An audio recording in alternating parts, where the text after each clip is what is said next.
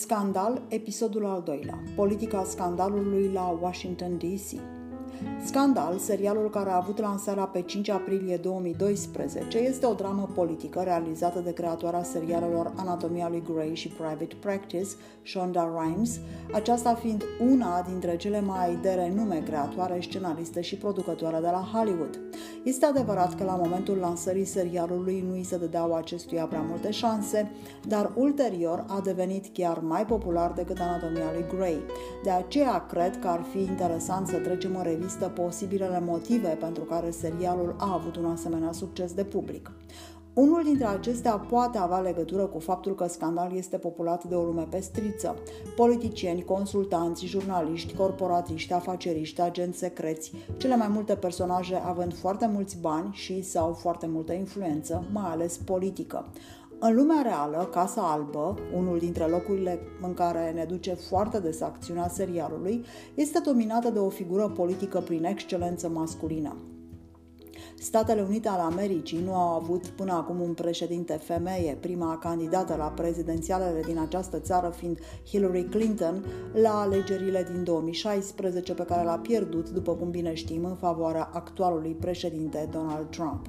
Cu toate acestea, Scandal beneficiază de numeroase personaje feminine, puternice și ambițioase și este mai mult decât interesant de urmărit comportamentul politic și managementul imaginii publice a acestora în încercarea de a accede pe scara puterii. Pe de altă parte, există o serie de drame la Casa Albă la care suntem făcuți părtași prin intermediul derulării acțiunii, agenția ei capturați de talibani, alegeri prezidențiale furate într-un amărât de orășel de provincie, Defiance, Ohio, aventurile amoroase ale unui președinte care pare mai interesat de fericirea personală decât de guvernarea celei mai puternice națiuni de pe pământ, din perspectiva militară cel puțin, strategiile de imagine ale unor oameni oricum foarte importanți și care intră în diverse buclucuri de imagine sexuale, crime, campanii electorale.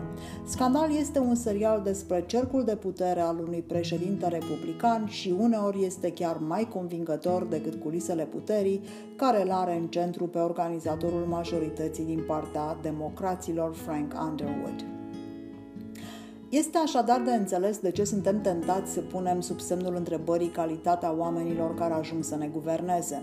Spectacolul puterii și al intereselor de tot felul care se desfășoară sub ochii noștri, oricât de captivant ar fi de urmărit, rămâne în primul rând dezamăgitor pentru cetățeanul care ajunge să se întrebe cât din serial este ficțiune și cât este deja realitate.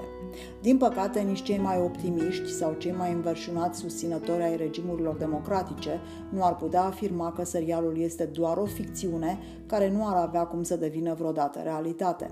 Vestea proastă, atât în ceea ce privește scandal, cât și în ceea ce privește culisele puterii, este aceea că dacă la început acțiunea serialelor putea părea că ține doar de ficțiune și că niciodată nu ar putea fi copiată de realitatea politică, între timp lucrurile s-au schimbat fundamental. Nu numai că există indivizi fără scrupule, precum Frank Underwood sau Rowan Pope, sau președinții lipsiți de carismă, precum Fitzgerald Grant sau Garrett Walker, dar relațiile interumane pot fi extrem de toxice, iar interesele de putere rămân singurele care contează.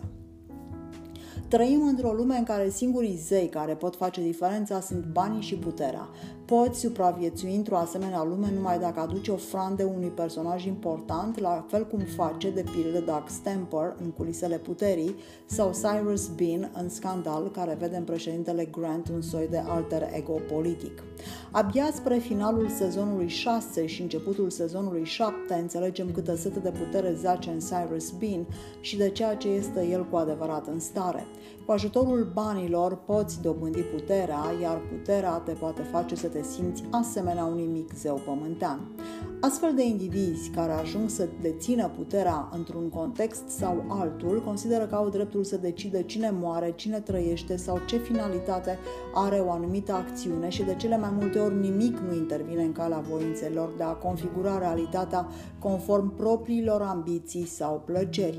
În această lume nu-și găsesc locul binele, idealismul, umanismul, valorile morale, toate acestea sunt aspecte demodate care nu mai corespund în niciun fel realităților din zilele noastre. Tocmai din cauza schimbărilor care au loc la nivelul relației dintre politicieni și electorat, cred că Scandal sau alte seriale de acest fel este important ne ajută de fapt să ne eliberăm de idealisme politice. Cu cât descifrăm mai mult sforile care se trag în jocul puterii, cu atât devenim mai interesați de interesele din spatele ușilor închise și refuzăm să mai delegăm naiv puterea electorală fără să cerem ceva la schimb, în esență politici care să ne facă viața mai bună. Politica, în viziunea Hollywoodului, este un joc dur, nu-l pot juca decât cei care reușesc să păcărească regulile. Este o înfruntare de tipul win-win, numai unul dintre jucători poate câștiga și cel mai adesea victoria vine în urma faptului că respectivul a respectat cât mai puțin posibil regulile existente. Adică învingătorul este de fapt un biet trișor, de aceea consultanții care trag sforile și manipulează liderii politici ocupându-se de imaginea acestor acestora pot părea cinici la prima vedere, dar ei se află la mijloc între duritatea politicienilor și idealismul publicului. Interesul lor este acela de a face ca acest joc al percepțiilor și al intereselor să continue la infinit, pentru că este singurul prin care se poate guverna, fie și democratic, o țară. Practic, serialul abordează politicul dintr-o altă perspectivă, dură și plină de cinism, cu siguranță, dar o perspectivă care poate explica foarte bine realitatea politică din statele de la care poate așteptăm cel mai mult, cum este cazul Statelor Unite ale Americii. Foarte simplist analizând serialul, cred că există două mesaje pe care acesta încearcă să le transmită. Primul este acela că nicio instituție americană, fie ea guvernamentală sau corporatistă, nu este preocupată în mod real de interesele cetățenilor. Din potrivă, interesele private se învârt în jurul celor guvernamentale și ajung în cele din urmă să le sufoce. Al doilea mesaj important este acela că relațiile interumane influențează și pot otrăvi orice, politicul, economicul, lupta împotriva terorismului, securitatea națională sau chiar securitatea internațională. Desigur, în paralel cu acțiunea politică și cu intrigile serviciilor secrete, mai există un plan în care Shonda Rhimes s-a întrecut pe sine și nu e deloc de mirare, dat fiind faptul că declarațiile de dragoste și pasiunea nu au cum să-i fie străine. A se vedea pe ingenișul de relații amoroase din anatomia lui Grey, de exemplu. Sunt edificatoare episoadele în care Olivia Pope și Fitz Grant încearcă să se convingă de faptul că sunt corecți cu cei din jurul lor și nu pot fi împreună de dragul acestora, pentru ca mai apoi să ajungă să se urască reciproc din această cauză și pasiunea să se dezlănțuie și mai mult.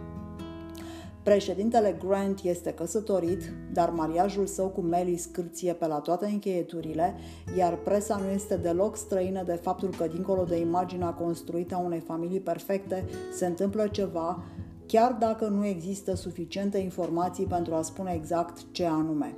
Imaginația lui Rhimes a mers până acolo încât Olivia a trebuit să demonstreze electoratului american, prin intermediul presei, desigur, cel mai eficient instrument de comunicare și manipulare, ce mariaj solid are președintele, în condițiile în care ei își declarau dragostea pe la toate colțurile, inclusiv sub ochii celor din serviciul de protecție al președintelui. Dincolo de scenariul fantezist însă sau de imaginația bogată, dimensiunea romantică a serialului nu ar fi rezistat dacă nu ar fi existat chimia dintre Washington și Goldwyn din fața camerelor de filmat. Putem spune și așa, serialul nu este numai o dramă politică, este și o poveste de dragoste, nici măcar eșuată, pentru că, iată, finalul a lăsat și aici dilema deschisă sau poate tocmai a rezolvat-o. În plimbarea solitară din ultimul episod, Over a Cliff, în care își scoate în evidență puterea, Olivia este oprită de Fitz Grant, care coboară dintr-o limuzină. Cred că nimeni nu are nevoie de replici pentru a înțelege că relația lor va continua. Aparent imposibilă această iubire la începutul serialului, e adevărat, dar exact asta a ținut filmul în viață șapte sezoane. Dragostea ar trebui să indice întotdeauna cala de urmat, drumul cel bun. La fel trebuia să se întâmple și în cazul relației dintre Fitz și Olivia. Sentimentele lor trebuiau să le arate drumul spre împlinirea vieților lor, numai că relația dintre ei este ea însăși coruptă, adaptându-se practic mediului în care cei doi trăiesc. Cei doi se iubesc sincer, dar Fitz este însurat, Olivia încă îi este angajată, cel puțin în zilele de campanie. Când este clar că Fitz va pierde alegerile, Olivia se culpabilizează pentru că s-a implicat prea mult în relație, pentru că el s-a îndepărtat de americani tocmai pentru că s-a îndrăgostit de ea. Nu-i trece însă nicio clipă prin cap că ducând relația cu președintele dincolo de nivelul platonic, a reușit să deranjeze însă și alchimia lui de bază, structura lui fundamental onestă.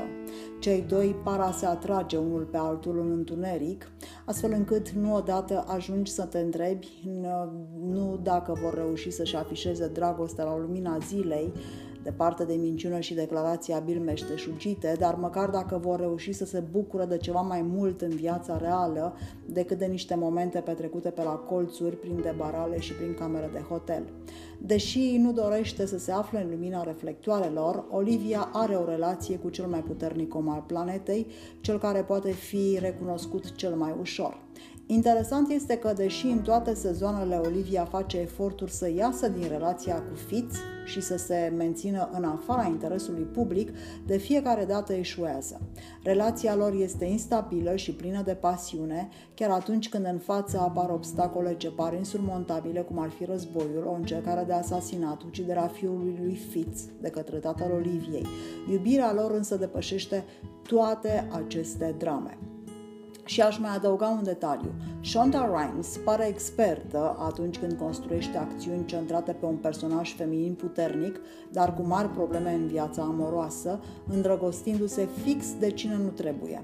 În anatomia lui Gray, Meredith Gray și Addison Montgomery Shepard exact asta au făcut, dar nu putem spune că de irresponsabilitatea lor amoroasă nu a beneficiat din plin serialul. Olivia Pope este un personaj la fel de puternic ca și personajele amintite din anatomia lui Grey, dar până la sfârșitul serialului m-a bântuit întrebarea dacă merita această pasiune sacrificiul făcut. Așadar, foarte pe scurt, în centrul serialului se află relația profesională și amoroasă dintre Olivia Pope și liderul lumii libere, președintele Statelor Unite ale Americii Fitzgerald Grant. Fitz este un politician republican despre care s-a spus că trăiește în umbra succeselor politice ale tatălui său, Big Jerry, fost guvernator și senator al statului California, foarte cunoscut și apreciat în mediul politic și de presă datorită carismei sale. Fitz este un personaj foarte bine conturat în serial. Există în Fitz ceva din Mitt Romney, George W. Bush și chiar Barack Obama. Dacă Obama susținea în public căsătoriile homosexualilor, Fitz o face numai în particular. Fitz este în favoarea reducerii taxelor mai mult pentru bogați, dar dincolo de asta există asemănări politice între cei doi. Fitz poate ține discursuri reușite, ajungând astfel la inima electoratului, numai că există o tensiune în primul mandat între ceea ce Fitz vrea să facă și ceea ce poate efectiv să realizeze. Fitz este mai degrabă un coșmar republican decât unul democrat. Este un tip care candidează pe o platformă conservatoare și sfârșește ca un liberal moderat. Spre deosebire de carismaticul său părinte, Fitz nu are nici pe departe viclenia acestuia, nu poate minți la fel de natural, este adesea naiv și rămâne pe fond un idealist.